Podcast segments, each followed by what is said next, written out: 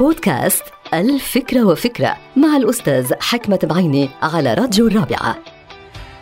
إرادة الناس عادة بتمر بمرحلتين مرحلة التمني ومرحلة العمل بعد التمني. والتمني عادة بيستهلك نفس الطاقة اللي بيستهلكها التخطيط والتنفيذ.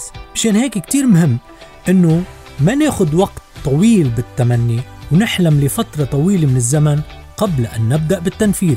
لأنه مجهود التمني بيستهلك الطاقة الشخصية وبيشتغل على استنفاد هذه الطاقة كل ما طالت فترة التمني.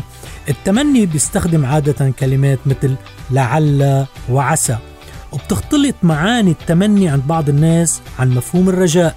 التمني هو طلب الشيء وخاصة الشيء المحبب لنا والطمع أحيانا في حصول مع تخيل هذا الحصول في العقل. أما الرجاء ما له علاقة بالحصول أو طلب الحصول على شيء. الرجاء هو جزء من عملية ترقب الحصول مع الجهد والكد في العمل. فرق كبير بين التمني اللي مش مرتبط بالعمل وبين الرجاء اللي مرتبط بالجهد والكد في العمل. لا عيب في التمني إلا إذا كان سببا للفراغ ونتيجة للأحلام الفارغة. لا للتمني المزيف نعم للرجاء الحقيقي. انتهت الفكرة.